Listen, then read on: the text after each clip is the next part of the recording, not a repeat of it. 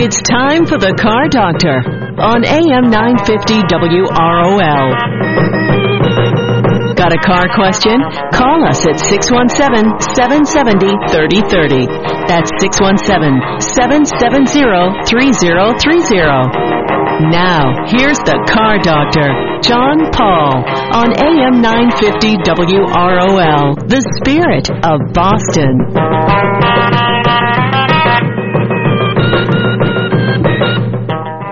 And good Saturday morning, everyone, and welcome to another edition of the Car Doctor program on AM 950 WROL, the Spirit of Boston. My name is John Paul, the Car Doctor, here to help you with your car problems on this Saturday morning.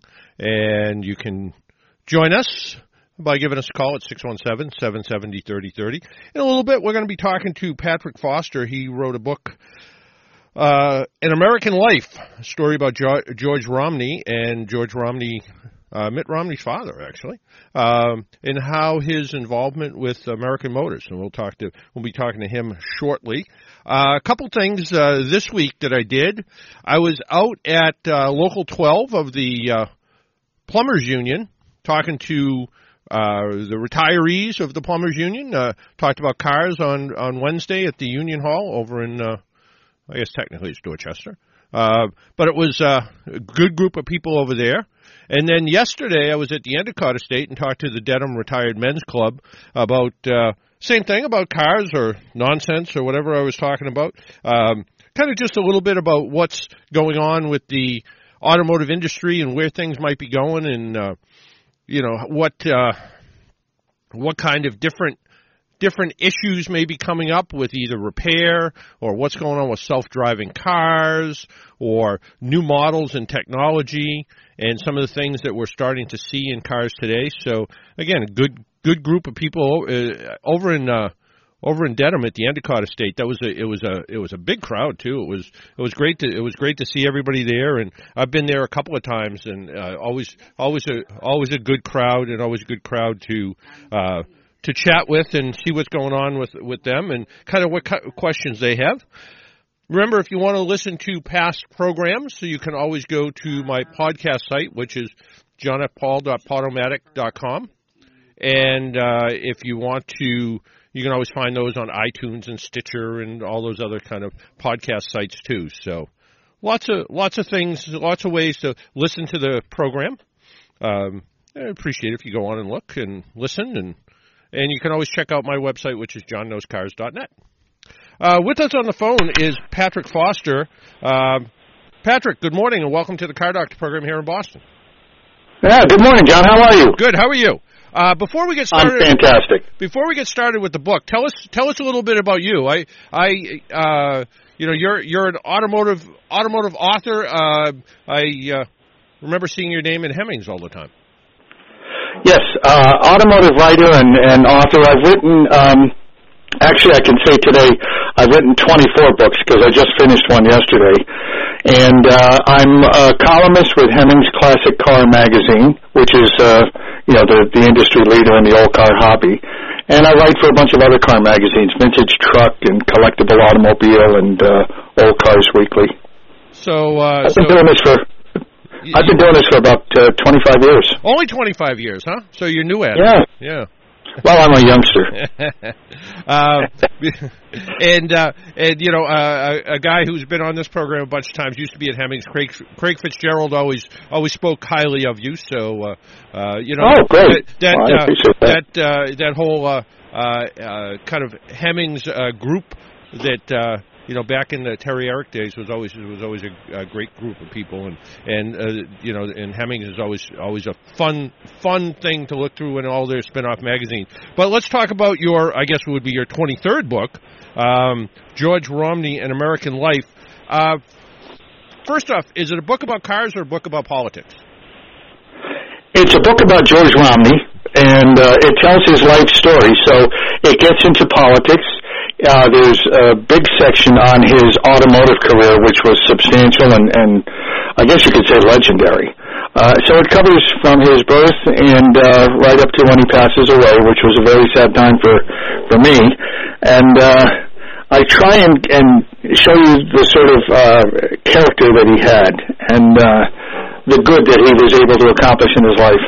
and for Bostonians, uh, we all know Mitt Romney. So Yes, and uh, Mitt was kind enough to uh, write the uh, forward for me. Yeah, exactly, exactly. So when you were kind of putting this book together, uh, who did you who did you think of an audience? Did you think of like car folks, or did you think of uh, historians? You know, eh, you know. Usually when I when I talk to authors, they usually kind of have a direction in mind where the book's going to go. What were what were your thoughts when you putting it together? Well, you know, I didn't think of historians because I'm a historian, so I can tell you none of us have any money. We couldn't afford to buy a book. um, what what I uh, what I really think about is my regular audience uh, because because I've sold so many books. Uh, I've got a regular audience of people, and I knew they would be interested in hearing about George Romney because of his connection with the car industry. Um, I also uh, target group was uh, really people from Massachusetts uh, who you know are familiar with Mitt Romney, mm-hmm. and uh, people who remember when George Romney was uh, a household name and was running for the presidency himself. Mm-hmm. And uh, yeah. and governor of Michigan, right? Yes. Yeah. Three-term governor of Michigan, and I, I would argue uh, the most popular governor in Michigan history. The the Romney name is still magic in, in Michigan, and the way he re-energized the state and the political atmosphere, uh, people still remember him with uh, tremendous uh, fondness. Well, let's talk about George and American Motors. Uh, uh, kind of give us a little bit of uh, insight into the book about um, what happened, what happened with American Motors, where it was going, and what George Romney did for it. Well, we'll, we'll, we'll start at the very beginning with Nash Kelvinator Corporation, where George Romney was executive vice president, and it merged in 54 with Hudson to create American Motors. And not long after the merger, the chairman of the board of the new American Motors, George Mason, passed away very suddenly, unexpectedly, and this thrust thrust uh, George Romney into the chairmanship of this company. Well, it just happened to be the worst year uh, in in history for the independent automakers. They were getting slammed by a, a sales war that was had broken out between Ford and Chevy. So all the little car companies, Studebaker, Packard, uh, American Motors, Willys Overland, they were all getting hammered by this. And American Motors found itself uh, on the ropes. And by 1956, it was on the verge of bankruptcy. But George Romney had had uh, fired up the troops and and uh, the dealers and kept telling them we're going to turn this thing around. We're we're going to this is going to be a successful company. And he made literally thousands of speeches around the country talking about his product. And what was different about American Motors is they had a small car, which none of the other hmm.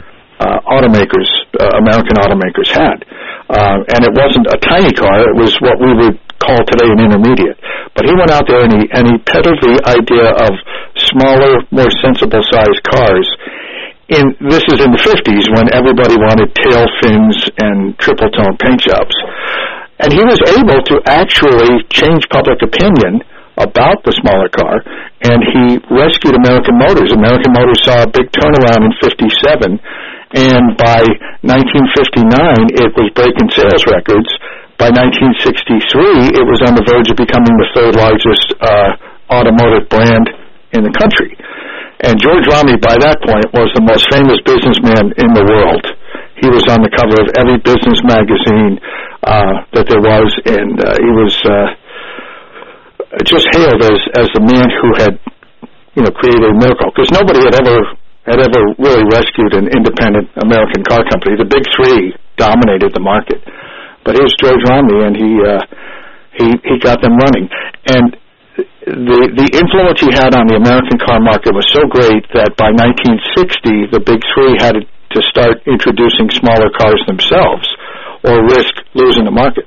Yeah, absolutely. And you kind of look back at you know what was what was going on then, and you know whether it was with the you know Chevy Nova or Ford Falcon. But yeah, to be competitive with with that size vehicle made a lot of sense, and and and I guess he did a pretty good job because uh, as as I recall, uh, you know, legendary uh, Massachusetts car dealer Ernie Boch was uh, was. Uh, a big Rambler distributor. So uh, uh, you know, working. He was a, he was for a time he was the biggest Rambler dealer in the world. I know Ernie. He's yeah. uh, uh, uh, knew Ernie. He was uh, uh, you know just a tremendous businessman.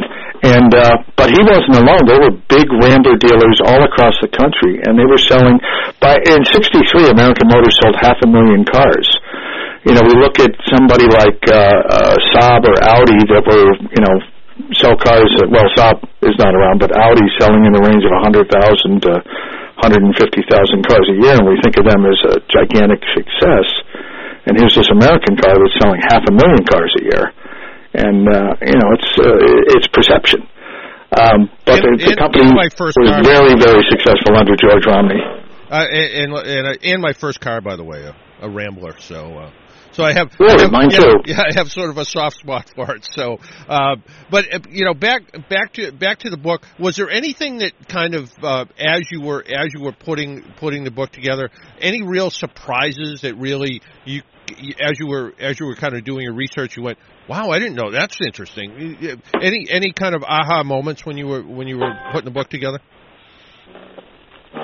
Not really, because I had known George Romney for a number of years. I knew his story, so when I sat down to actually write it, I was I was pretty familiar with it. But uh, I was impressed by all the different um, setbacks that he had in his life. And I know when I talking with him, uh, you know, his his when he was five years old, his family lived in Mexico. That's where George Romney was born, and they were chased out of Mexico by Mexican revolutionaries. They were they were told you have to flee your homes because bullets are going to start flying.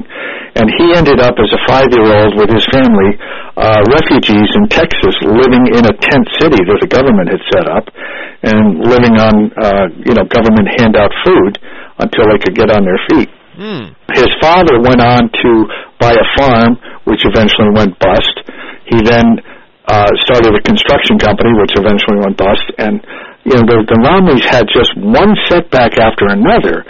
And uh, they got to a point uh, when they were on this farm that, that was failing.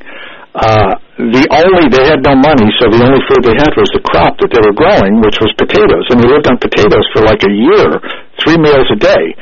And when George was telling me this, I looked at him and I said, "Didn't you ever feel angry at the world for handing you a bad deal? You're you're, you're living in this failing farm and living on potatoes. And he looked at me, you know, surprised, and he said, "No, this is America. I knew that there's opportunity out there, and things were going to get better." Hmm. And uh, I just I, that I think is a remarkable statement about the man, because you you see so many when you read the newspaper, you hear so many stories of well, such and such led a criminal life or, or had a violent life, but you can't blame him because he had a rough childhood. Well, here's a guy who had a, had a very rough childhood. Not too many of us are chased, chased out of our country by revolutionaries or go broke or have to live on potatoes for a year. Well, and yet he never lost faith in America. Well, it's interesting that you, you kind of look at the history of, of all kinds of different automotive businesses and vehicle manufacturers, and I think they all had some sort of uh, you know, borderline bankruptcy. So probably having that early on uh, life that kind of went from where he was to being, you know, like you said, chased out of his country to living on potatoes and, uh, you know, knowing that with some hard work and, and the right people, he, you know, he was able to succeed. And I, I would think he brought a lot of that to American Motors at the time. Well, he did. When he was a teenager, you know, I, I think everybody knows the Romneys are Mormons. When he was a teenager, he went on his mission to Great Britain to spread the faith. And this, this involved going door to door and handing out pamphlets. Now, you know how, you know, you react when somebody knocks on your door and tries to convert you to their religion, you know, you're generally not very happy. He got a lot of doors slammed in his face. He had people yell at him, swear at him. Hmm make fun of him. And he did this for two years, and believe it or not, he was he was actually very successful at it. Um, so when it came time as a business leader to try and save his company and go out to different civic groups, business groups, financial groups, and pitch the idea of the compact car and American Motors being the one that's going to bring it to market and be successful with it, he was drawing on his missionary experience. And yeah, he got an awful lot of flack on that, but he was used to it. He was already mm. toughened up. He had been toughened up when he was younger. So uh, Romney was a very sharp guy, but he was also a tremendously tough person. You could punch him a lot of times, and he wouldn't go down. Mm.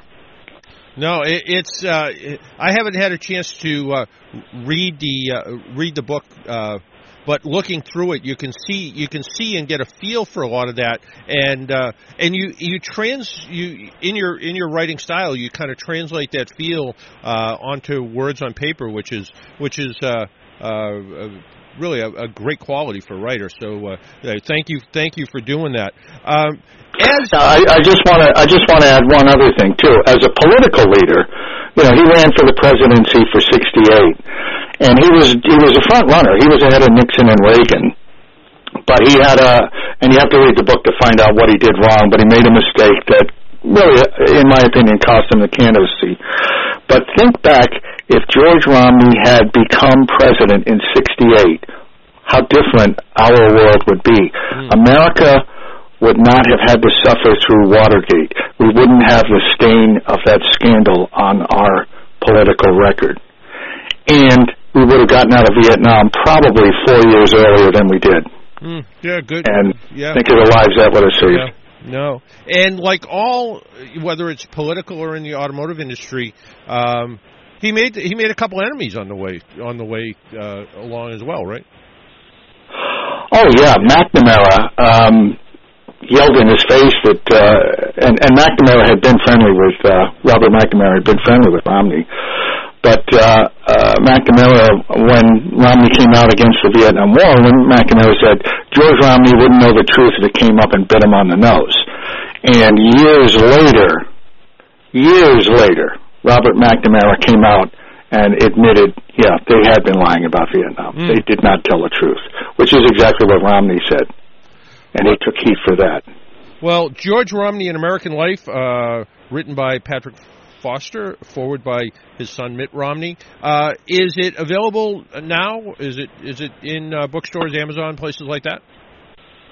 Yes, um, it's it's on Amazon, Barnes and Noble. It's on my own website, which is oldmilfordpress.com. Um, the books have just come in; they just started shipping them this week, so uh, yeah, people can order away, and I hope they enjoy it. Uh, it was a, it was, it took me years to write this book. I wanted to get as much of George Romney into it so people could understand, uh, you know, what a what a really great American looks like and your publisher Waldorf Publishing, uh, they they do they have a lot of good stuff there, and uh, I always encourage people to go there and look and see what those folks are up to because uh, they have a, a wide variety of wide variety of books and authors. So always always uh, great to hear from those folks. George uh, George Romney, An American Life. Pat, thanks for taking some time out of your Saturday morning and joining us up here in Boston. Okay, well, thank you. All right, take care. Bye bye now. That was Pat Bye-bye. Foster. He was uh, he is a uh, author of uh, many many books, twenty four books now, and uh, his his latest I guess isn't quite out yet, but his twenty third book, George Romney: and American Life. Um, kind of kind of what was going on in American Motors, what was going on in George Romney's life, how he uh, how George Romney uh, basically took American Motors from the ashes and uh, brought them to where they were as one of the you know the third the third largest car company in uh, in the 60s. Uh, so uh, a good story, and we're going to be giving away this book, and this is an advanced copy, and it says not for resale. It's not the final version, but those are always the fun ones to get for enthusiasts. You can look through this and go, huh, I found a found a typo or I found a mistake or something. But we'll be giving that away some sometime during this program. And remember, if you uh, want to, and this is this, I'm trying to do it for people who live outside of Massachusetts because I don't want you to get a ticket. Uh, if you want to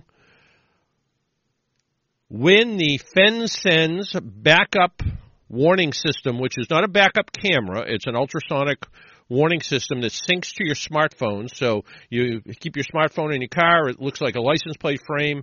It fits around your license plate.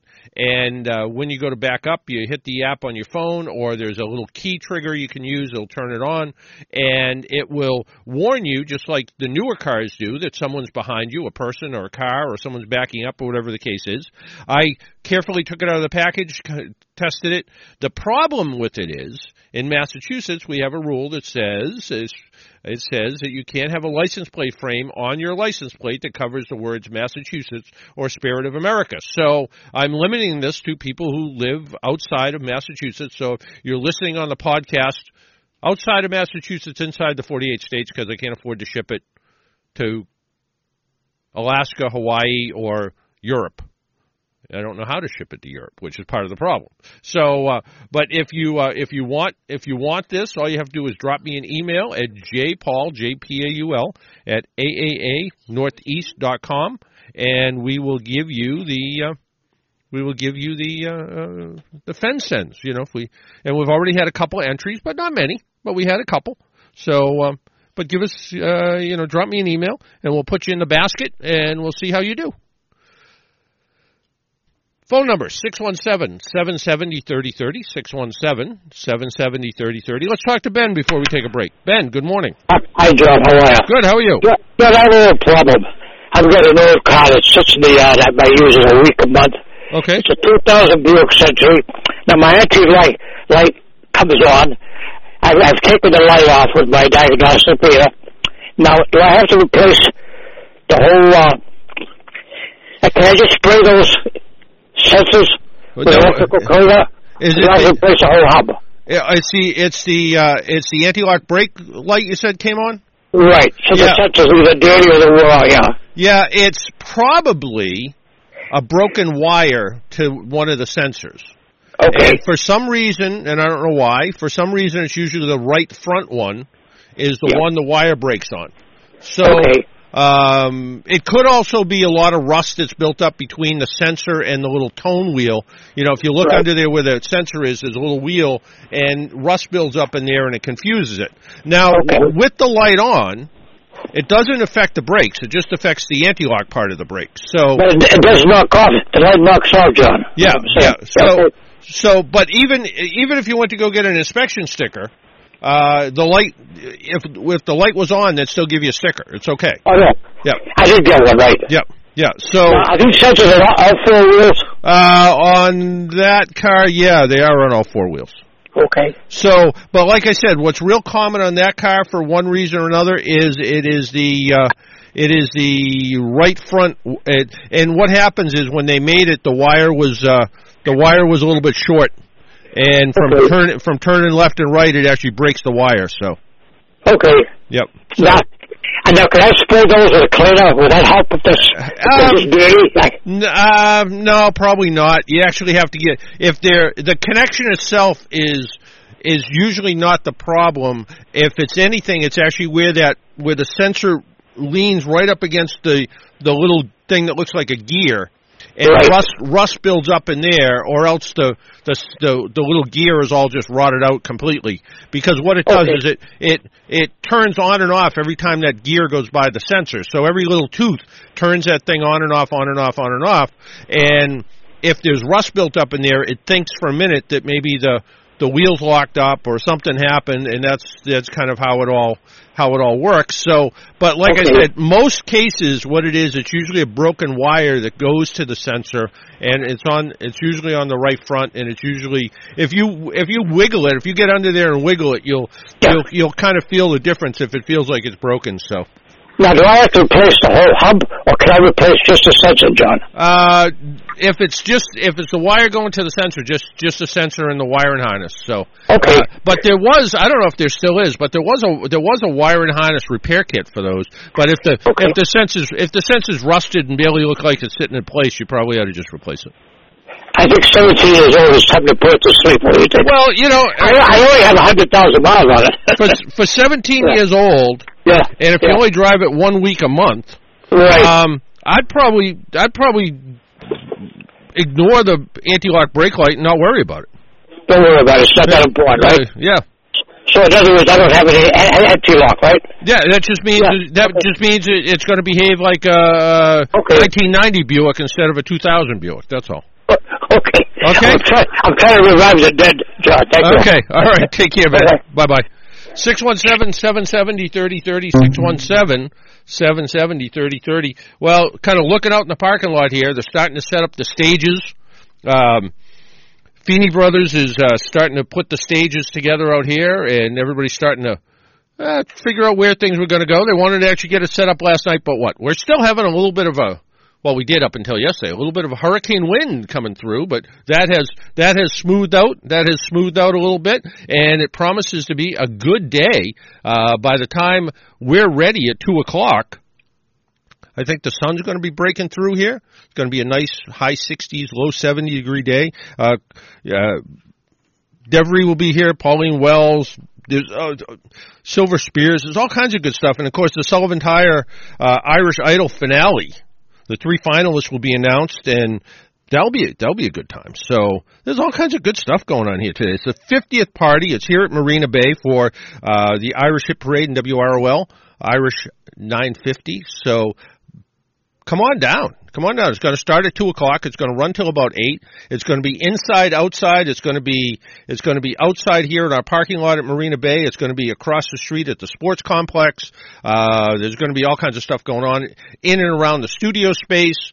It's going to be a lot of fun. Come on, come on down. Two to eight, and of course you get to meet the Irish host too. You know Billy Bailey and all the guys are going to be here. Johnny Costello, Paul Sullivan. You know, you know, hanging around, having a good time.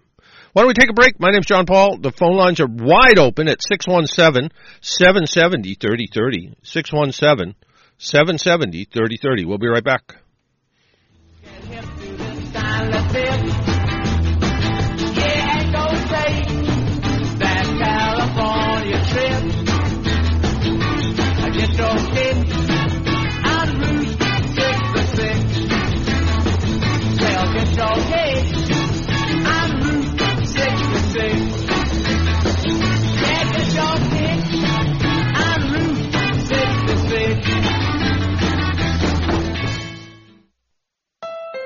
The more our family grew, the smaller our old car got. So we upgraded to a Honda Odyssey. It's from Kelley Blue Book's 2016 Best Value brand and comes with standard features like Bluetooth, so my wife can remind me of all the things I've forgotten to bring home. Ah, the diapers. Go to www.hondacarsofboston.com or 100 Broadway, Route 99 in Everett, Mass.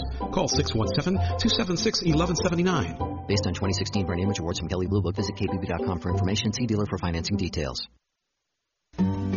We're all busy, but our health comes first. I've got this mammogram scheduled. When is your colonoscopy? Screening increases the chances of detecting certain cancers early when treatment can be most effective. Oh, yeah, really. Make time to schedule your screening appointment now. Hello, I'm Congressman Jim McGovern. Talk to a doctor about your risk factors to determine what screenings are best for you. Make your appointment today and keep it. This message brought to you by the National Association of Broadcasters and this station. Policies issued by American General Life Insurance Company, Houston, Texas. Not available in all states. For details, visit AIGDirect.com. Do you have a family? Would you like to help make sure they'll be taken care of if anything were to happen to you? If you answered yes, you probably need life insurance. Now, do you think life insurance is expensive? If you answered yes to that too, you definitely need to give AIG Direct a call. We could find you a quarter of a million dollar policy for just $14 a month, which means you could save hundreds of dollars a year. Call us now for a free, no obligation quote. 1-800-930-5104. Since 1995, we've helped millions of people find out if they could save up to 70% on their term life insurance. See how affordably we can help you protect your family. Call AIG Direct now for your free quote. 1-800-930-5104. You could save up to 70%. That's 1-800-930-5104. 1-800-930-5104.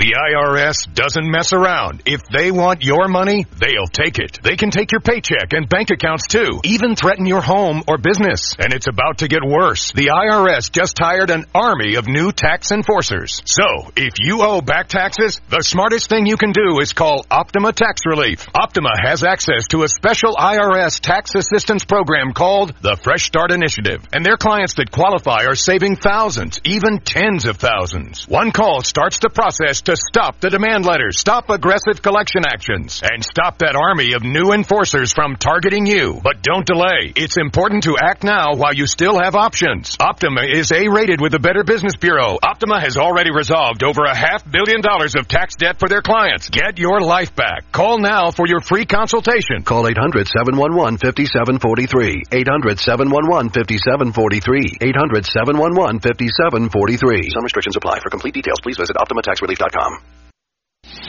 Here's exciting news about the popular online trading academy. It's moving from 12 noon to 4 p.m. weekday afternoons here on AM 1260 The Buzz.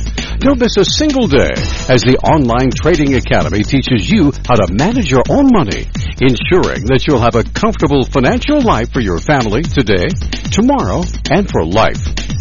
The Online Trading Academy, weekdays at 4 p.m. right here on AM 1260 The Buzz. WROL Boston. You're listening to The Car Doctor.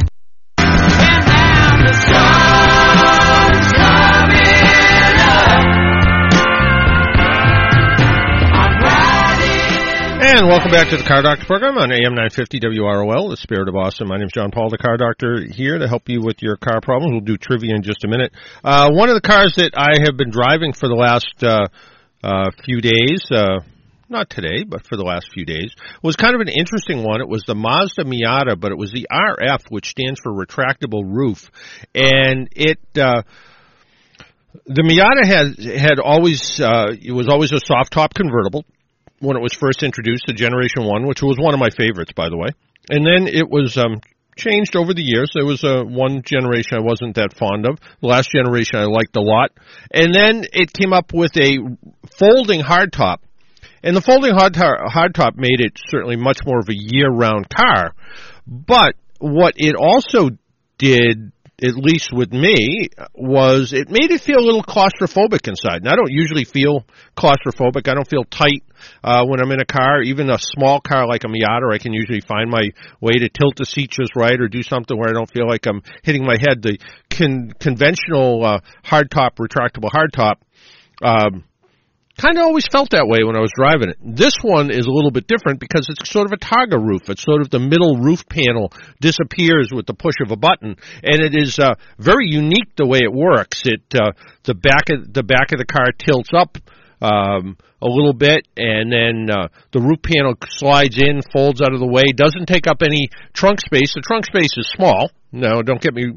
You know, it is a small. It is a small trunk in this car, but it does. It does fold up, tucks out of the way. In fact, a couple of people looked at it and said, uh, "Where where does the roof go exactly?" I said, "No, no, it's right back here. You you know, it's it's tucked away. You can't you can't really see it, but a push of a button, probably ten or fifteen seconds, and it and it uh, folds up out of the way."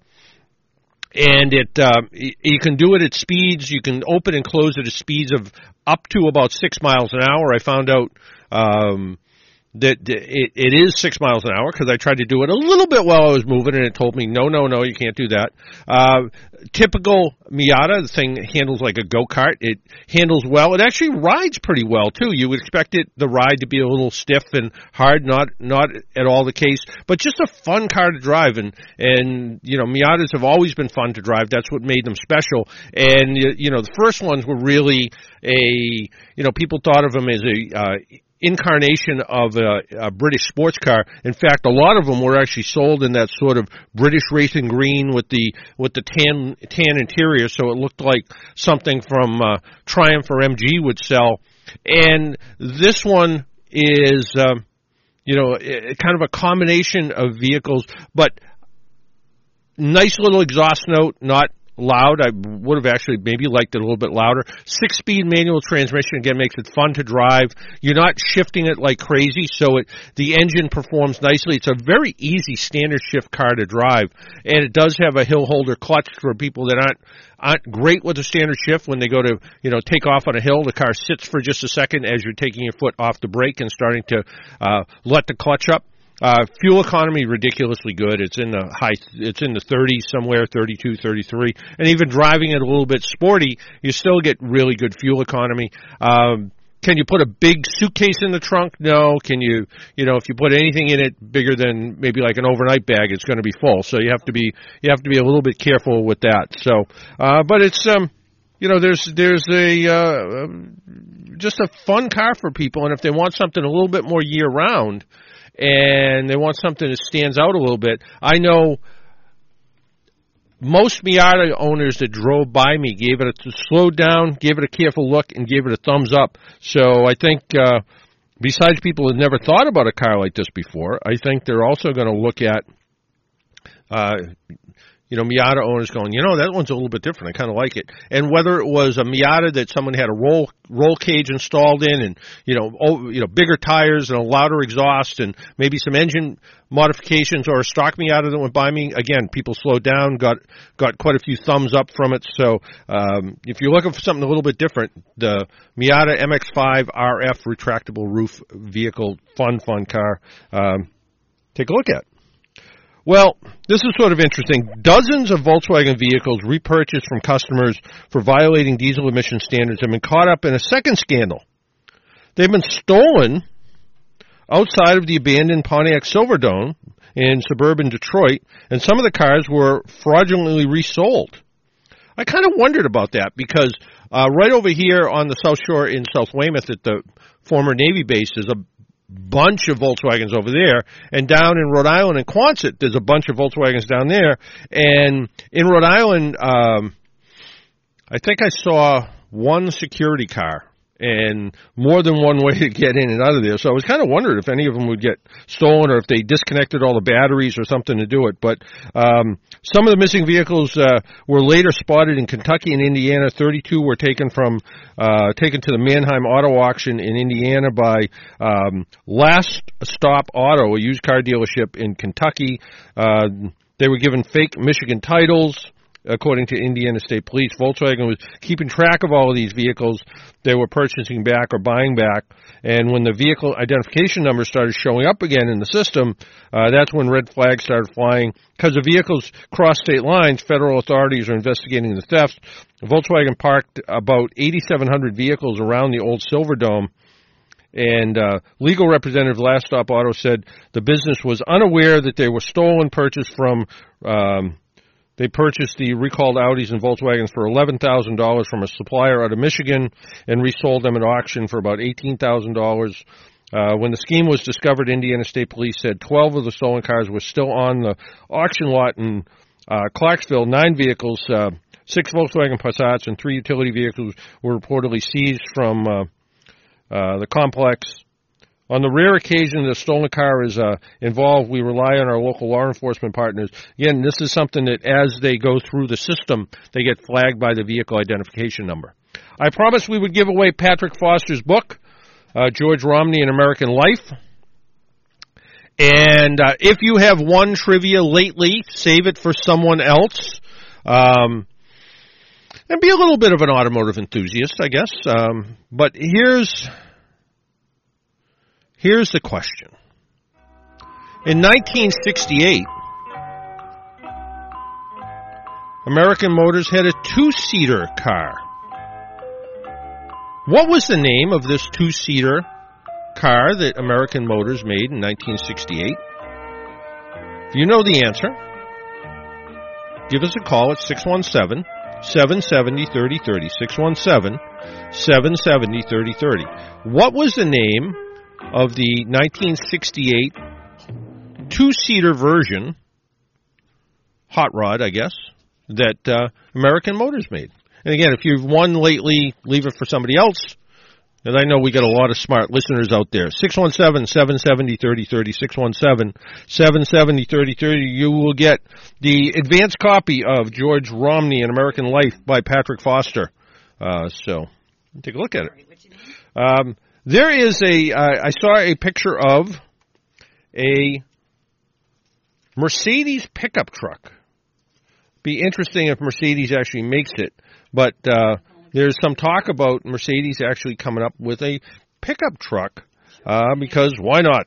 Everybody else has one, so they might as well have one too. So, um, so we'll we'll see uh, we'll see what they do with that.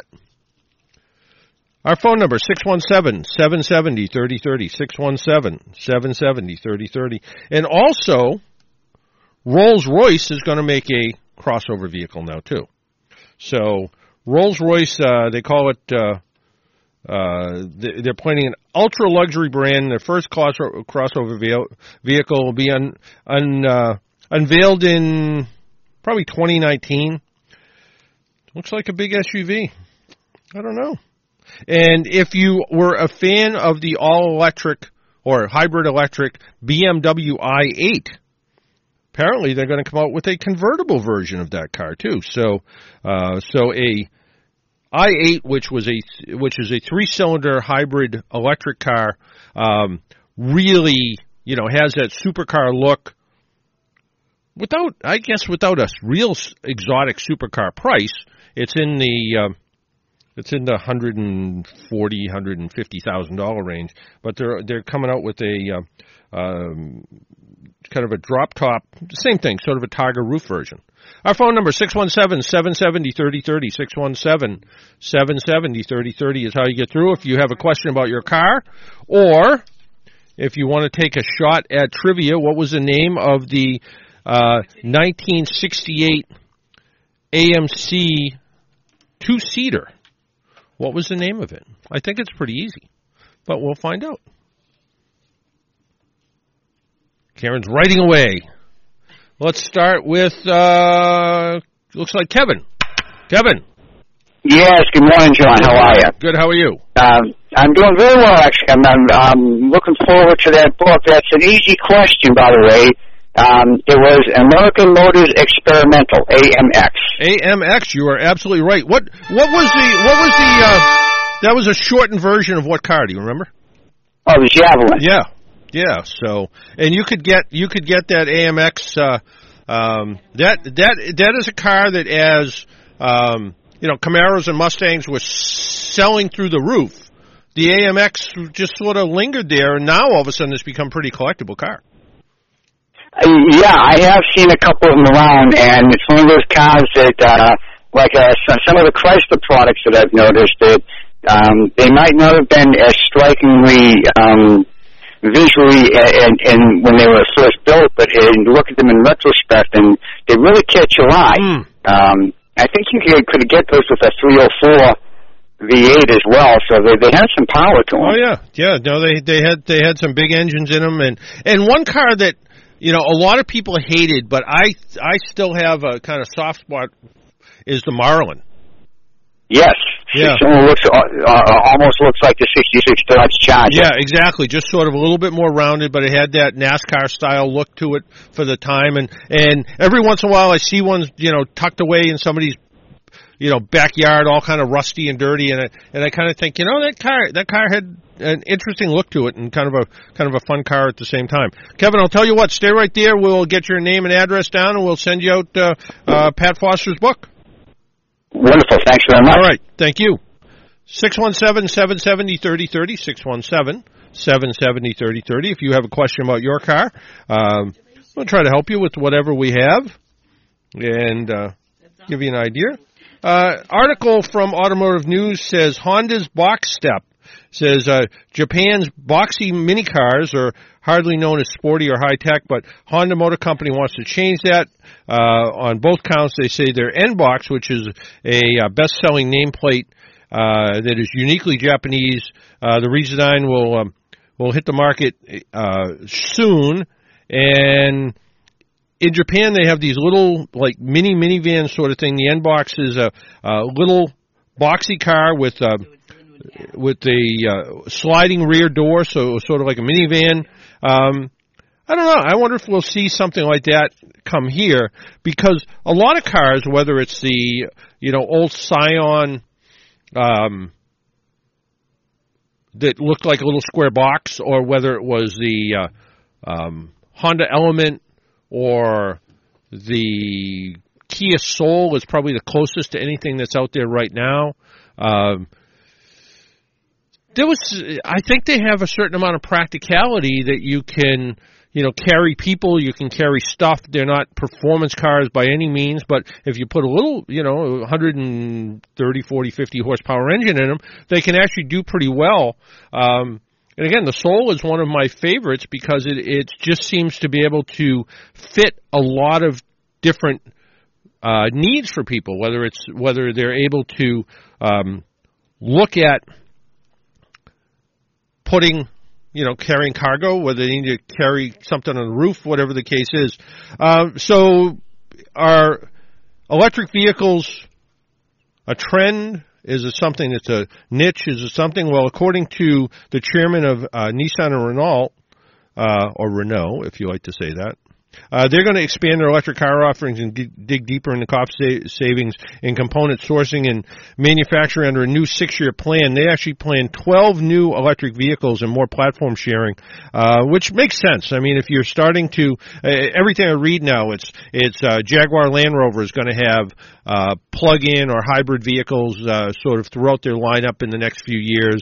Volvo said they're going to do the same thing. Well, once they figure out the packaging, all they have to do is put it in a variety of different cars. The new platform will provide the underpinnings of uh, future generation electric cars. The next uh, Nissan Leaf, uh, the Renault uh, Zoe EV will use the platform. A new uh, common platform will be developed for mid-sized vehicles, adding to uh, that whole architecture where they can put things together. So I think we're going to see uh, more integration, a faster move towards some of these hybrid and electric vehicles. So we'll have to see what's going on. And I think I mentioned this uh, a week or two ago. Uh, there looks like there really is going to be a Wrangler pickup truck.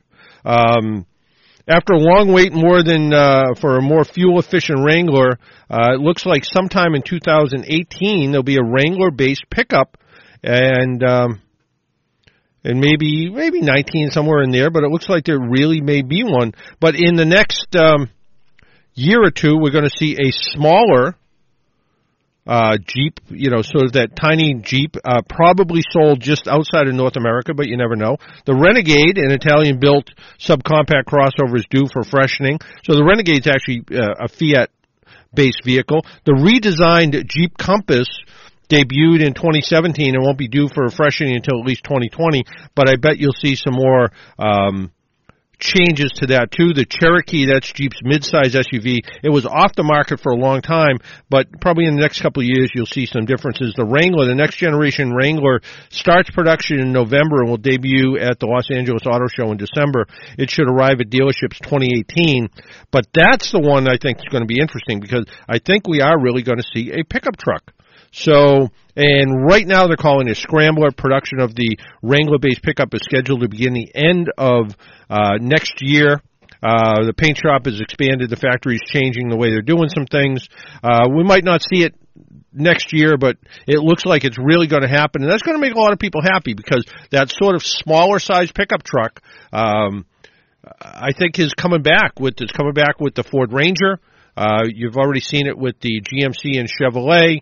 Toyota's had the Tacoma, but there's a market that's underutilized, I think, and they just have to watch the price because when you look at something like a Colorado or a Canyon, they're kind of mid-size and larger, but price wise, they get pretty close to a full size car. So for somebody who's considering buying one of those vehicles, they might say, well, why should I go smaller for a little bit more money? I can go to a full size car. But if you want something that's easier to park, has almost the same capabilities, a Colorado or Canyon works, um, you look at you look at what uh, Honda has done with the Ridgeline. They sold a lot of them, and the new ones, even though they're pretty pricey, are still selling pretty well. So I think overall there's going to be a lot going on. And then, is there ever going to be a, a more luxurious Wagoneer, Grand Wagoneer? I think so, and it looks like that may come sometime by the end of 2019 as well. So some changes,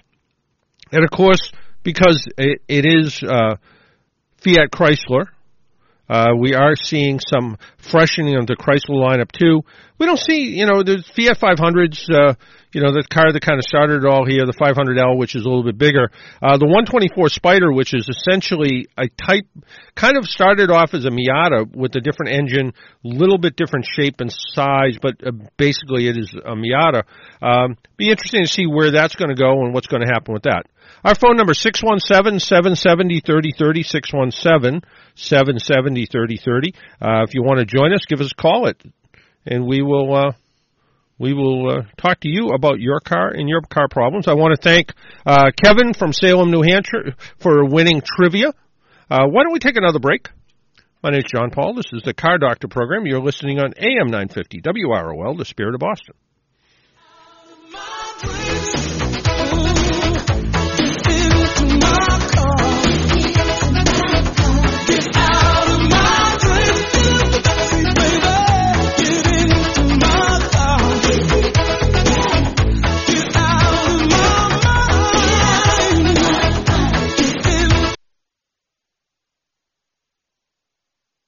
Hey, we know this radio station is your favorite, but did you know you can find even more great Christian stations now on ChristianRadio.com? More stations, more podcasts, and more uplifting faith building programs. Download the app now by visiting ChristianRadio.com. The more our family grew, the smaller our old car got. So we upgraded to a Honda Odyssey. It's from Kelley Blue Book's 2016 Best Value brand and comes with standard features like Bluetooth, so my wife can remind me of all the things I've forgotten to bring home. Ah, the diapers. Go to www.hondacarsofboston.com or 100 Broadway, Route 99 in Everett, Mass. Call 617-276-1179. Based on 2016 brand image awards from Kelly Blue Book, visit kbb.com for information. See dealer for financing details. We're all busy, but our health comes first. I've got this mammogram scheduled. When is your colonoscopy? Screening increases the chances of detecting certain cancers early when treatment can be most effective. Oh, yeah, really. Make time to schedule your screening appointment now. Hello, I'm Congressman Jim McGovern. Talk to a doctor about your risk factors to determine what screenings are best for you. Make your appointment today and keep it. This message brought to you by the National Association of Broadcasters and this station. Don't you just hate the hassle of car buying? Make it easy by finding your financing first. Hi, I'm Kevin Chapman. As a member of the City of Boston Credit Union for over two decades, I know that they always put their members first with some of the most competitive car rates around. You can figure out what you want to spend before you even go shopping. Come visit the City of Boston Credit Union at cityofbostoncu.com and apply today. Or call 617-635-4545. City of Boston Credit Union. Uniquely Boston. Equal Opportunity Lender.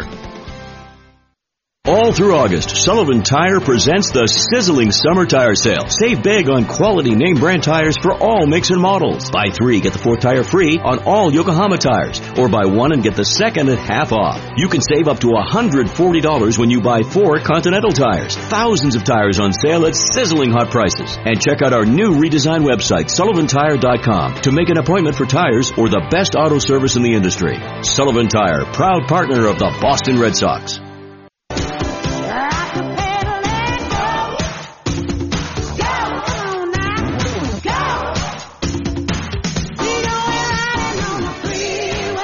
And welcome back to the Car Doctor program on AM 950 WROL, the Spirit of Boston. Our phone number is 617-770-3030, 617-770-3030. We still have a line or two open if you would like to join us.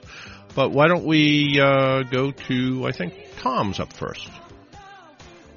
Good morning, Tom. Yes, hi. John, you mentioned the Ridgelines. You got me thinking. I went and looked at them a while ago. I'm not a pickup guy per se, but, you know, I was, just let me take a look at them. And what I came away with, I don't know how you think on it, they were expensive, Yep. and they're relatively plain. Inside wasn't like overly comfortable or anything like that. You know, a typical Honda uh, have a car. What do you think? You think they're overpriced? I do. I do. I actually, Yeah, I thought so. I actually do think they're overpriced. Um, the one that I road tested when they first came out was was um, it was forty ish, which Yeah. I thought which I thought was kind of a lot of money for for kind of what you got. Um, on the other hand, it did have some very novel features in it, which made it which made it kind of nice. So. Um, you know, so you had to look. You you know you you look at a little bit of that, and you say, well, um, you know, it's something that it's something that. yeah, yeah, yeah, exactly. yeah. That's that's right. That's the way I feel. It's like you know, it wasn't anything. Well, I like you know this or that. It's a Honda. I have a Honda car, and I'm like, yeah, maybe I like to stick on the Honda line. But I'm like, how could I? I'm cheap. You know, I'm a frugal guy. I don't mind buying something, but I'm like, it just seems too much money and too really plain. Like they haven't done anything to make it. I don't know. It just just wasn't like comfortable to put my arm on the thing. It was kind of this and that. It was you know just a basic vehicle. I don't know. Yeah, my. I, I I mean I found it comfortable enough to drive. The one thing that I didn't like about it at all was um, the the infotainment system. I thought was horrible. It was just awkward to use, and you know, changing the station and using that display and everything. I just found I just found uh, just kind of difficult to difficult to use all the way around. Um, a- And again, I I like the idea of the size of it, and and Right, the idea that it has that lockable trunk space below the bed floor, and the three and a half liter V6 engine is good. I mean, it actually even has the ability to tow five thousand pounds, so it's actually it's actually a, it can be used like a real truck, and the the cargo bed is um, you know it's a it's a I'll call it a plastic bed, but it's it's really rugged as can be. So Right. How was the uh, drivability? I never drove yeah. I thought I thought it drove I thought it drove well. Um, I I want to say the one that I drove might have only been front wheel drive, which actually is kind of an interesting novel idea too. That you're you can buy something that has that utility in front wheel drive, so it's not going to be an all wheel drive off road vehicle. You know. Ridiculously good in the snow, but it's going to be pretty good in the snow, which is certainly better than buying, say, like a rear wheel drive Tacoma or a rear wheel Yeah, drive, yeah. you know, Colorado or Canyon. So you're going to have that. You're going to have that ability to, you know, go a little bit, go a little bit better in the wintertime because it's front wheel drive. Of course, if you tow a trailer, now all of a sudden you shifted the weight a little bit, and you might get a little bit of wheel spin if you were taking it up a boat ramp. But if you were just towing a a, a light duty utility trailer or or um, you know, or a camping trailer, it'd be fine. You'd be, you'd have no problems whatsoever. So, but I thought the drivability was good. I mean, you know, typical Honda. You know, it felt a lot like driving a Honda Pilot um, which is basically what it is. You know, it's a pilot without without the back of it. So it felt Yeah. it felt good that way. Um, but price price wise, in fact, I was talking to somebody. Uh, yesterday and it's that whole uh price shock when you go looking he, this guy was looking at a at a uh, at a Kia and uh yeah it was a Kia he was looking at uh, a Kia Sorento and he said it you know it's a nice one it's the you know it's the it's the the fancier version but he said the list price on it was forty two thousand dollars Wow. and Right. you, you know, you think of, you know, I, I, it doesn't seem like that long ago that the luxury tax kicked in at thirty-two thousand. So now Right. we're we're looking at you know what you would think is a affordable, you know, SUV, mid-size SUV, and it's in the, you know, it's it's bordering on that luxury, you know, luxury SUV at that kind of price. And again, it had all the bells and whistles in it, but still, it was. You look at it and go, wow, that's a lot of money. Yeah, it is. What do you think about the, Volkswagen Titan? I haven't driven it yet. I've heard good things about it. Um, Hmm. The only bad thing I kind of heard is, is that it doesn't seem to have the performance, you know, uh, as good as others. That's all. It just seemed like it lacked, you know, the, Yeah. the performance end of it. Not bad, but just, you know, today everything is performance. Yeah. Just a little bit negative on that. Yeah, and, it's kind of funny. Yesterday, when I was at the uh, Dedham Retired Men's Club, I I kind of mentioned that that I drove a um, I drove a, a minivan a couple of weeks ago, and it was almost 300 horsepower. You know, Yes, so, yeah. so they're giving horsepower away in a lot of cases. So it, it you know, it, and you kind of look at Volkswagens in general. You know, they're they're even their little hot rod Golf, uh, not the ultra performance one. It's really 200 horsepower, and you say, well, 200 sounds like a lot of horsepower, but compared to some of the other uh, y- some of the other cars Yeah. in that category, it's a little bit short, you know, compared to like a WRX or something like that. Yeah, right. Yeah. Well, thanks, John. I Okay, just all got right. because I thought I was just a cheapskate, but all No, no, okay. no, you. On the what, Honda. what what happened? What happened is you're not a cheapskate. You just you you just don't have enough money. That's all. Cars are car, cars are getting cars are getting scarily expensive right now. And But even if you can do it, though, I mean, even if Yeah. it's it's not the money, if it's not, it's just what you you know, it's the value. That's all. You're looking at something from well, you can look at an American car and it's glamorous. You know what I mean? It has Yeah. oh, gee, you sit in them and you're like you're in a, a high priced car. But the, the the Honda just had no. yeah, it You know, yeah, you're right because um, somebody else I know was looking at one and they said it's kind of plain inside, and especially the one that I drove was black and black, which even made it look plainer. Yeah, that was the one. That's what I mean. It was just Yeah. extremely Yeah. plain. But anyways, I'll let you go, Oh, John. Oh, thank all right, you. Take care, Tom. Bye bye. Bye bye. 617 770 3030. 617 770 3030. Let's go on to the next line here. Good Good morning. You're on the Car Doctor program. Morning, John. Hey, Robert. How you doing? Good. Yeah, I just uh, have a few comments on the uh, you talking about the Ranger and price and all that. Um, take your time. Back in '83, I was waiting for it to come out the first year, mm-hmm. and uh, after I saw it, nah, no thanks. I'll have an F100. Okay, so you know, I would have a modestly priced one. Yep. Mm-hmm. I think it's stick at 9,300. well, the same salesman also had Odyssey Rangers. Mm-hmm. He showed me one that was 9,700, you know, Yep. list price. Yep.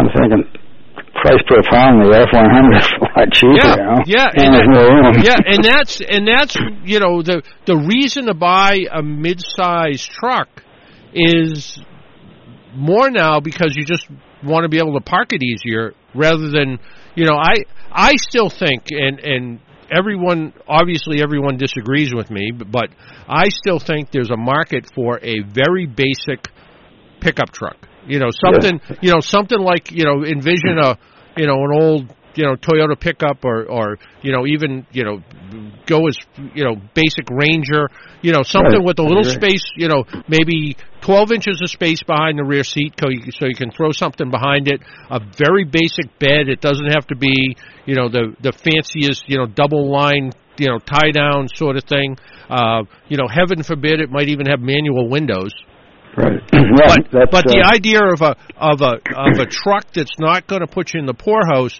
but still you're going to be able to take it to the home center and pick up stuff and you know go you know go get uh, you know a load of pine bark mulch or whatever whatever you do with it, or just have the idea that you have it there when you need it. If you want to throw your you know throw a bicycle in the back of it, or or you know s- something something to carry around without the idea that you're you know spending forty fifty sixty thousand dollars for a truck. I was looking at um two different trucks that people had at work. Somebody had a top of the line Ford F-150 King Ranch, and somebody else had the top of the line uh, Toyota pickup truck, and those and those were those were well, you know, those were those were well over fifty thousand dollars, and fifty thousand dollars is is a lot of money for a pickup truck. Now, granted, you know, like Tom was just saying, you know, the Ridgeline's kind of a plain plain Jane feeling vehicle inside. But still, I you know, uh, how about just a pickup truck for somebody that wants to do a little bit of weekend weekend work with it, but just wants something basic without being too fancy. I I think I think there's a place for that. Yeah, well, 83, uh, a la carte parts. I ordered a tilt steering wheel, but no cruise, no power window locks, you know, everything, the engine, the transmission, the suspension, you know, limited slip, they're all separate a la carte. You know, so I priced it out the way I wanted it Yep. instead of buying packages, you know. Yeah, no, it it it it makes sense, and and again, I I thought I thought for a while there, um, Kia had the original uh, Kia Sorento was a body on frame vehicle, and and they weren't they you know they had a plant and they weren't making as many of them as they could, and I said, you know, this would be a perfect example of you could make a pickup truck pretty easily because you already have the cab, you already have the frame, and you could you could turn that into a pickup truck without a ton of work. And I, at the time, I was talking to when I said that, I was talking to the then president of Kia, and he said, you know, you, you, I think you're on to something. And of course, he got fired about a month afterwards. So, yeah, so Nice. yeah. Yeah. And, and quickly, that uh, Bronco, I should be kind of sharp when that comes out. Yeah, if it, you know, uh, you know, when and if it comes out, you know, all those you know bits of turmoil at Ford Motor Company these days. But yeah, the the Bronco, the you know, I was a little disappointed when I was in Detroit last year at the Detroit Auto Show, and Mark Fields got up and and we expected to see some renderings or some drawings or something about the Bronco and the Ranger, and all they really showed was the name Bronco and the name Ranger. It never never even showed a line drawing of what it was supposed to look like. Now we're starting to see some pictures starting to come out. Um, I'll, I'll I, I'll reserve judgment when I actually see the vehicles. So. Yeah, I always like you know, the Bronco, the Blazer, and the Oh yeah, Ramcharger, yeah, you know, uh, all of those, all of those size vehicles. Um, you know, people looked at some of those and they're like, especially the two door versions. They're like, why would Yeah. anybody want those? But they, they, they still, uh, you know, they still, they still are, you know, great fun vehicles. And and again, they're not for everybody, but but you look at what's available and uh, even like Pat Foster was saying this morning when we were talking to him about his book, you know, some car companies like Audi, you know, sell 100, 150,000 cars a year. Uh, you look at some of these other companies, they're like, well, you know, if you can sell, you know, 25,000 light duty pickup trucks or 25,000, you know, sport utility vehicles that are a little bit specialized and you can do it without with a reasonable amount of money in in place. I don't know, it seems seems like it seems like it's a pretty good idea, but uh, you know, I don't know how to build a car, so yeah. yeah. Okay, John. Okay, Well, take care, a, Robert. Have a great Yeah, weekend. you Bye. as well. Bye bye. 617 770 3030. 617 770 3030. If you would like to call, uh, we have open lines again, and you can uh, you can find out what's on your mind about cars. If you have a question about your car, we'll try to help you with that. I kind of mentioned something about Mercedes thinking about a pickup truck. Well, they actually do say they are going to build one. Um, they showed a mid-size. They called it the X-Class pickup. It was introduced uh, last week in, of all places, Johannesburg, South Africa. It's um, looks like it's going to be priced around forty-two thousand dollars. It's Mercedes' first pickup truck. Will uh, uh, be sold uh, in Africa first, in Australia, New Zealand, Latin America. Um, they're saying it won't be sold in the U.S., but uh, but Mercedes-Benz USA CEO has said that when the pickup truck undergoes a little bit of a refreshing, uh, it very well they could reevaluate its U.S. prospects.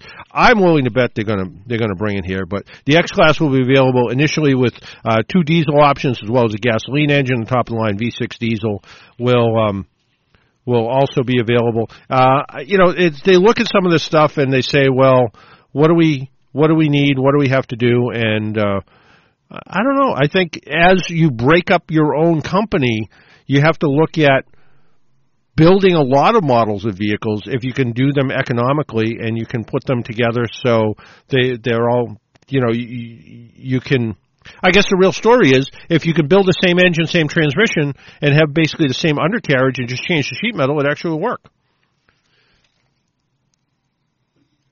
Let's talk to Bob. Hey, Bob. Hey, John. How are you? Hi, John. Good, good. How you doing? Good. Uh, great show, John. Thanks for being on the air. Uh, I had a couple of, I've had a Ranger, I've had a, um, uh, uh, what's the Mazda B, B2300, yeah, great yeah. trucks. Which you know? which, was a Ranger, you know. Yeah, I still got it. My buddy gave it to me. It's got 290,000 on it. I use it for a yard truck. It's, Yep. it's fabulous, you know. Uh, John, a quick question uh, uh, outside of that. I, my wife's got a Jeep. I'm replacing the power steering pump. Uh, what, what's your what's your take on the rebuilds? Um, you know, uh, you're gonna. It's going to be hard not to find a rebuild. You know, that's Yeah, I, well, that's kind of the problem. Every, Yeah. every time I'm looking at something, it's, it's a remanufactured. Yeah. It's like, you know, it it it really depends on how how you know who had it. You know what I would what I would do though is I would uh, I would look for one that has you know limited lifetime warranty just in case. So at least you Okay. at least you only have to pay for it once. yeah. You know, even even like my own car, about a, maybe almost two years ago, I put a starter in it, and um, I couldn't I couldn't buy it anything but a rebuilt starter. And of course, about a year or so, year and a half later, it didn't start one day. So I I never expected it to be the starter because it still looked brand new. And Yeah. You know, sure enough, it was bad. But at least I went back to the parts store it came from and said, "Hey, I got this here about a year ago, and I was off on the time a little bit, but it still had their stickers on it. That's how that's how it looked." And and they they tested it and they said, "Oh yeah," and they handed me a new one, and off I off I went. So Nice, uh, nice. yeah, so it, I I would look at that. You you might be able to find. A new one online with maybe through like Rock Auto or somebody like that. You might find a new one. Uh, Yeah. yeah, the other thing I would do is I'd be uh, I'd try to flush out as much of that old fluid as you can. Okay. Well, that's been happening because I broke some lines. oh, so- okay, But, all right. but uh, okay. Well, that's good. Yeah, so I mean, don't the be afraid of them. yeah, Just make no. sure I get the warranty, full warranty. Yeah, I'm like I said, don't be afraid of them. You are going to have to you you it may bleed off for you know it's not unusual to get some air in the system. Usually just let Okay. it usually just let it run with the uh, with the reservoir cap off is enough to bleed the air out of it. So Yeah, uh, you, yeah. you, sh- you should be fine. You should be fine for Okay. that. Okay. Excellent. All right. Thanks for your help. All right. Okay. All Have right. a good Take day. care. Bye bye. Yep. Bye bye. 617 770 3030. 617 770 3030 is how you get through. Our lines are open again, so if you want to join us. Um, this is an interesting story. It's uh, it's Toyota V6 versus Honda's Turbo, and it says a Toyota Camry sedan showdown is heading up over engine strategies. The Toyota is betting its V6 will outperform Honda's move to a downsized turbo. Um, we are seeing Honda go towards turbocharged engines, the the new Honda CRV, for instance. Uh, but you know, we'll we'll have to wait and see where Toyota still has the V6. So in the in the Camry family, they have the V6, where in the uh, Accord we may see uh, we may see the two liter uh, four cylinder 252 horsepower uh, versus the uh, versus the bigger V6 it's interesting to look at it all and say, you know, what's going to happen. Somebody asked me yesterday. They said, with all this downsizing, are engines going to last as long as they used to? Because uh, are you pushing them harder all the time? Well, the reality of it is, you are pushing them a little bit harder, but really, when you're out on the road, you really need about 15 horsepower to maintain highway speed. So you're not really on day to day driving. You're not really pushing anything that hard. So it actually causes it actually causes. Uh, uh, uh, not a lot of not a lot of issues. So I think as long as the engine was designed to be be turbocharged from the very beginning, which these new ones are, it's not really a problem. So uh, you can gain that increase in fuel economy. But if you're somebody who pushes a vehicle hard, uh, for instance, the EcoBoost EcoBoost trucks uh, that Ford has get pretty good fuel economy unless you drive with your foot into it all the time. If you're working it hard, you're towing a boat, construction trailer, things like that, the fuel economy does drop off because when the turbocharger spools up and spins up and makes that extra horsepower and more powerful than their V8, the fuel economy starts to fail and starts to go down. Why don't we take a quick break? My name is John Paul. This is the Car Doctor program. If you would like to join us, our phone lines are open. And remember, this is the big party day here. It's starting to happen in the parking lot. Uh, it'll start at 2 o'clock. They're putting the stage together. Uh, it's going to be uh, across the parking lot. It's going to be in the parking lot at 500 Marina, at 500, uh, whatever we are. Victory, Victory Road. Road, yeah. Uh, at Marina Bay and it's uh, across the street at the sports complex as well. And there'll be some tours of the studios. There's going to be there's all kinds of bands. I think there's like a total of eight or nine bands playing here today. Uh, so if you want to see some live Irish music and see it for free, this is the place to come. Right here at Marina Bay between two o'clock and eight o'clock today. We'll be right back.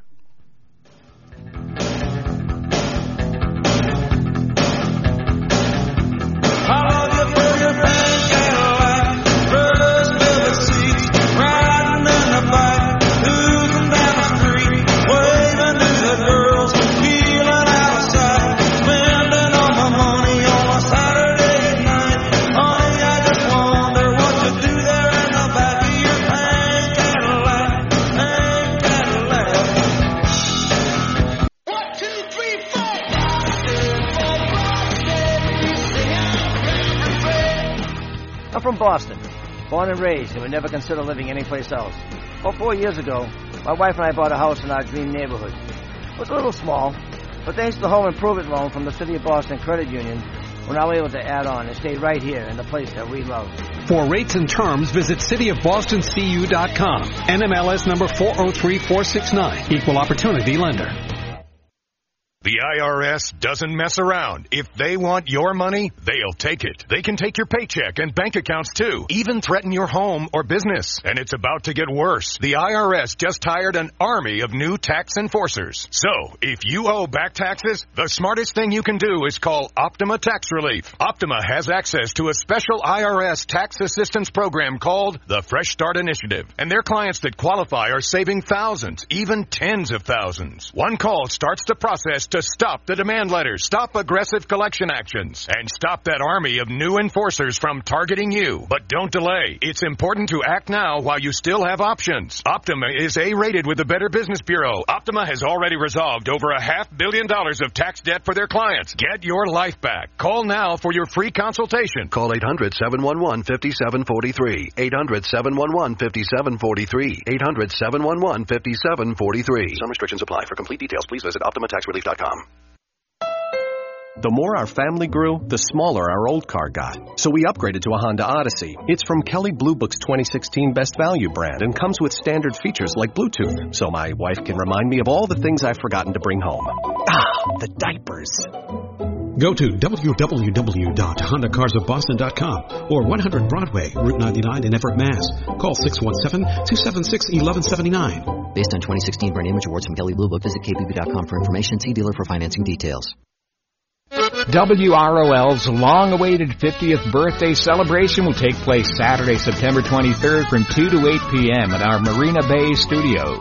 Bands, bars, food, vendors, and loads of fun both outside in our entire parking lot and inside at the neighboring sports complex. We'll have tours of the studios. You can see where we broadcast live as we broadcast live like we've been doing for the past 50 years. And six hours of live Irish bands, Margaret Dalton and Erin's Melody, the Silver Spears, Debris, Pauline Wells, the Fenian Sons, the band Ireland, all helping us celebrate 50 years serving the Irish community and celebrating with Irish music from artists you know and love so well. We'll even have a special 4 o'clock mass in our studios. We know the Boston Irish and Irish American community and we have you covered. And to be part of this giant celebration as a vendor or sponsor, call us at 617-691-2526. The crack will be mighty Saturday, September 23rd, 2 to 8 p.m. Save the date. We're all busy, but our health comes first. I've got this mammogram scheduled. When is your colonoscopy? Screening increases the chances of detecting certain cancers early when treatment can be most effective. Oh, yeah, really. Make time to schedule your screening appointment now. Hello, I'm Congressman Jim McGovern.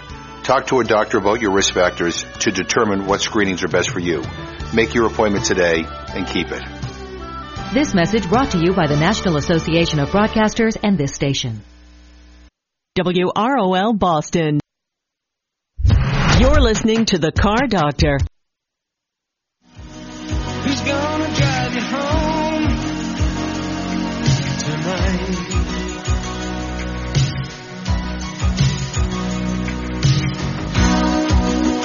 gonna pick you up when you fall? Well, sort of what happens, you know, when the commercials are on, we talk about everything but anything, I guess. And we are talking about my choice of beverage today, which was a, uh, which is uh, some sort of sweet tea made with real sugar and no preservatives, and it has more sugar in it than Coca-Cola does, I think. So it has a lot of sugar in it, and it has um, it has a fair amount of salt in it too. So I don't know why.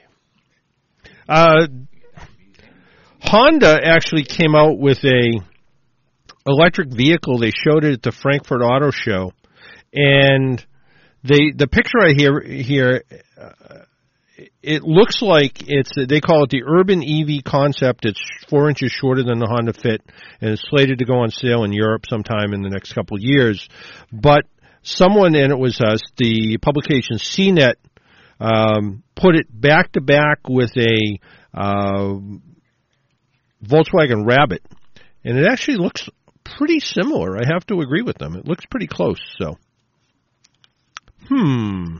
And speaking of electric cars from Volkswagen, they really are going to build that electric uh, microbus. So the ID Buzz, uh, we talked about it before, but it's uh, they're calling it an emotional car for Volkswagen. They're saying that it is uh, the microbus uh, was a, a vehicle that people loved, and it's funny they people love them like a lot of things that they loved in their past, and if they had to drive it today, they would think how terrible it was. I was talking to someone just uh, two weeks ago that they actually have a Vanagon, but they couldn't. The engine went bad in it, so they actually have a Ford Focus engine in it because that engine apparently there was a a pretty simple uh, switch kit for it that you could retrofit it to a, a Ford engine, and it works pretty well. And actually has a little bit more horsepower. That was the the uh, water cooled version of of the Vanagon, which was sort of the late late part of those. So we'll have to we'll have to see see what happens. One of the things we were talking about earlier was the the bed in the back of the uh, of the Honda Ridgeline and Chevrolet is back again, dropping toolboxes in the back of Ford pickup trucks, making holes in their aluminum bed. Um, yep, makes holes in it. Be careful with it. and we talked last week about the Nissan Leaf uh, with the folks from Nissan, and apparently the new Nissan Leaf will get self parking as a feature. So have to see how well that actually turns out. And I mentioned last week that uh, the smart car is only going to be sold as electrics, and only 27 dealers remained. Uh, most of them said, you know what, we're not going to sell them anymore. But apparently, those 27 dealers accounted for 80% of the sales. Dealers who opted to stop selling the Smart as a microcar brand moves to electric vehicles only in North America can come back to the fold one day, even though two thirds of the Smart's U.S. dealership network elected this summer to uh, move uh, and provide service only. Uh, they're saying that it may not be that bad a thing because they sell most of the ones that remain are selling most of the cars. The remaining dealerships are in markets such as uh, San Francisco, Portland, Oregon, uh, which are more conducive to tiny electric cars. The North American decision was a precursor to Smart's announcement last week at the uh, Frankfurt Auto Show. Um, even as Smart loses sales to combustion engine vehicles, um, uh, Winkler, who uh, she is the what is she? CEO Susan uh, Annette Winkler. Um, she said, um, "We're counting on the electric vehicles to compensate for it. I'm honestly not sure we'll lose a lot by going electric only." Well, it's kind of interesting. Years ago, two years ago, I guess, I had uh, I had Herb Chambers on the program, and I said to him, "You know, you're a pretty honest guy." And he said, "What do you mean?" And he said, "Well, when the when the Smart came out." You took it for a ride and you were kind of unsure why anyone would buy it. You didn't think much of the gas of the gasoline smart. And I said, but then you drove the electric one and you said, this is a really nice car. They did a really good job with it. And he kind of went, who told you that story? And I said, well, you did. And he said, then he kind of went, well, it must be true. If I told it to you, it must be true. And it was true. And the electric smart is certainly the better version in, in my mind um, although I like little micro cars, and people wonder why, and I don't know why either. And one of the ones I like is the uh, Scion IQ, which they don't make Scions anymore, but the IQ has a little bit more room in it than a Smart, but it's basically uh, kind of the same size. It has a little bit of a rear seat that I don't know, maybe somebody can sit sideways in, but it has storage and it has uh, typical um, you know, Toyota drivetrain, with the exception of the transmission, which is a little bit rough, but I keep thinking that I could stumble across one really cheap, but there's no such thing as a cheap car anymore. And that's kind of the problem. Well, Paul Sullivan's sitting across from me, or next to me, or somewhere near me, and it's a big anniversary party today usually don't sit. That's see, that's I know, the thing. I know. I, I'm, I'm, I'm, I'm, tired today for some reason. Well, it's it's, it's the you know second day of or the first fall, full day of fall. First full day of fall. Yeah. Fall happened yesterday at like four ten in the afternoon or something. Yep. And I'm all maybe that's what it is. I'm all confused or you know, depressed, one or the other, or something. Yeah. yeah. But it's going to be summer on Monday. I know. Well, tomorrow too. Or tomorrow. Yeah. Yeah. Yep. So ninety degrees. Yeah. So yep. it's going to be just just when you thought that uh, it was going to be fall and you're going to have to turn your heat on. Mm-hmm. You'll have to turn your air conditioning on. Mm-hmm. Yeah. If you still have it in your if window. you still have it, if you're a Yep. window, if you're a window air conditioner person, I, Yeah. I but took, yeah, it's a big party day today. I I took my window air conditioner out as soon as I could. Yeah. Yeah, because Because it gets cold at night. No, I like the windows open. Yeah, I do too. So I like the breeze, and if I put the window air conditioner in, it blocks one window. And anyway, enough What of was my I reading? enough of my. Speaking about fresh air and getting outside, what was I reading or listening to today? Oh, um, I think LL Bean. You know, they they sell a lot of outdoor uh, stuff, and they want people to be more active because that's the kind of stuff they sell. Well, they have somehow done this through technology that um, they have a coupon or a written ad somewhere, but the ink only is visible in the light of the sun. And so, in order to get the coupon or yeah, to read it or to know you have it, you have to be outside to see it. Isn't that cool?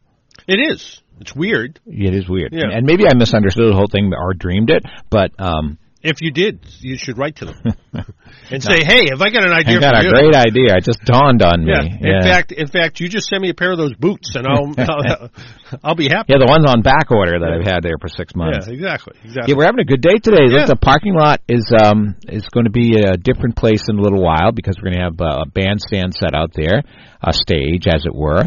And uh, yeah, we got. Uh, I was just looking at the schedule. Did you look at this? No, I didn't see it. This Irish Hit Parade 50th anniversary celebration uh, program. Tell me about it. Yeah, well, starting at two o'clock this afternoon, uh, we've got great entertainment on two big stages. On two big stages. Two big stages, right? On the main stage, we have. On the main stage. Well, that that depends. Is the main stage the one that's outside, or is the main stage no the one idea. that's inside? The well, if you like to be outside in the weather, which is getting better, I heard, uh, we've got Ireland, the band, at two o'clock. Then Brian Mahoney at about twenty minutes of three. Then there's some uh, dancing from the Heavey Quinn School of Dance. Oh, good friend Dennis O'Gorman is here at three thirty. I'm, I'm sorry, 350. You know how my eyes are. Yeah. 350, 10 minutes of 4. Then the O'Dwyer School of Dance, and then at 455 outside, the Belfast Cowboys. They're, they're a fun group. It's good. Now, inside at the Sportsplex right over there. See it yonder? Yeah. All right. Starting at It 2 o'clock. the one with the big banner out in front that says 50th anniversary. Yeah. Yeah, party, it says. Yeah, and the big crane over there. Yeah. That's how I'm getting over there. Anyway, um, Colin O'Brien is there too. Debris at 2.30, Pauline Wells at 3.20, the Fenian Sons, good guys, 4 o'clock, Silver Spears, long time, they've been around almost as Mm. long as the show, and they'll be here at uh, about 5 o'clock. Then the, the, uh, the great event today is the Sullivan Tire three-song session, because we're going to pick, or the crowd's going to pick, Yeah. a winner from the three finalists. And I get to announce who the three finalists are in about, oh gosh, can't see my watch. What time is it? It is uh, it is about two minutes to ten. In about uh, seven, eight, ten minutes. Ten minutes. I'll I'll uh, introduce the finalists, and then Erin's Melody, great Margaret Dalton, Cullum McDade, and um, Erin's Melody. They'll be there roughly seven o'clock, and goes from two to eight. Um, some old friends are coming by, and I. You are gonna, it's you gonna, be- you gonna gonna hang around and meet your fans? plural? um, I'll, yeah, I'm going to stick around. Yeah, yeah, yeah, yeah. Might go over to Fishbones and get a bite for lunch and watch Sonder Yeah, back. there, there you go. There Yep. you go, son. Or go down to the Beachcomber and r- reminisce down there and have some fried scallops at one of the places outside. Yeah, wow. You got. I don't know yet. Yeah, yeah. I don't know. Depends. It's good to be fluid, flexible. Yeah, it's good to have the weekend. Yeah. But uh, what a nice, at 50 years, Fifty years, and you've been how, how many? 35 and a half. Thirty-five and a half. Yep. Yeah. How come we didn't have a thirty-five and a half anniversary? Uh, well, 40 was with the radio station. I didn't Yeah. start. I didn't start on the Irish show. I started Yeah. at the station and was here. Frankly, that's how I kind of fell into this beautiful hole because uh, they looked around when they were expanding the show and said, "Your name's Paul Sullivan." Yeah. yeah, Can we call you Sully? Yeah. Yeah. And, and uh, I said, "Well, I've told this before. I know two songs, Yeah. maybe two and a half if you count the I half." thought of- you only. I only, I only thought you knew one and a half. so. you count the half of Danny Boy that I knew. Um, he's, but Ken, Ken Carter, who may be here this afternoon, said, "Yeah, you, you sound all right, and you're got an Irish name. You'll learn." Yeah. Yeah, and 35 and a half You- years later. And you did. Yeah. You know, so it, it was funny. I was talking to somebody in Connecticut on Wednesday, and uh, she was uh, she'd been in radio off and on over the years, and somebody said, "Oh, he he does radio. That guy, that guy does radio." And I, she said, "Oh, where? What station?" And I said, "Oh, WROL." And she, the Irish station. Yeah, there you go. And I said, "Yep." There you As go. a matter of fact, uh, I said, I, "I'm a, I'm I'm I'm the break right before the six hours of Irish music. No, you're the lead-in with the audience. I I get to capture your audience and try to take it home. I'm like the comedian before the good show. Stop it. Hey, we got to go because the very best in Irish music Hey, is are you coming sticking up. around or are you going home? Uh, I'm going to go Gonna home, come I'm, back. I'm going to come back. Okay, yeah, good. Because there isn't really a lot for me to do between now and then. So I don't But, know. yeah. It looks like a lot of manual labor to be done. Uh, maybe I'll go out the back door. the, the very best in Irish music is coming up with Paul Sullivan in the Irish Hit Parade. And of course, our big party. So come on down, 2 to 8, right here at uh, 500 Victory Road. There's Marina food, Bay. right? Uh, yeah, food, I think. I think. I think. I Yeah. think there's. Who knows? It's, I got down, some in my, if down, there's not, I have some in my backpack. Do you? Yes. Really? Yes. Uh, yeah. I'll- we'll share. Yeah. Yeah, there you go. hey, we'll be right. We'll be back uh, next week. Until then, make sure you wear your seatbelt, drive safely, be good to your car. Talk to you all next week. Bye bye.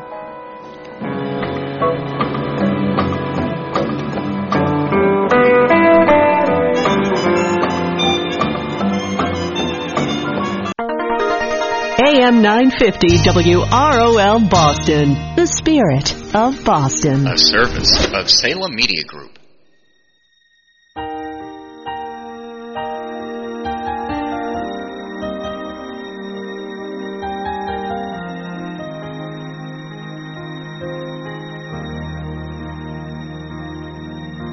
He called her on the road from a lonely, cold hotel room just to hear her say, I love you one more time. And when he heard the sound of the kids laughing in the background, had to wipe away a tear from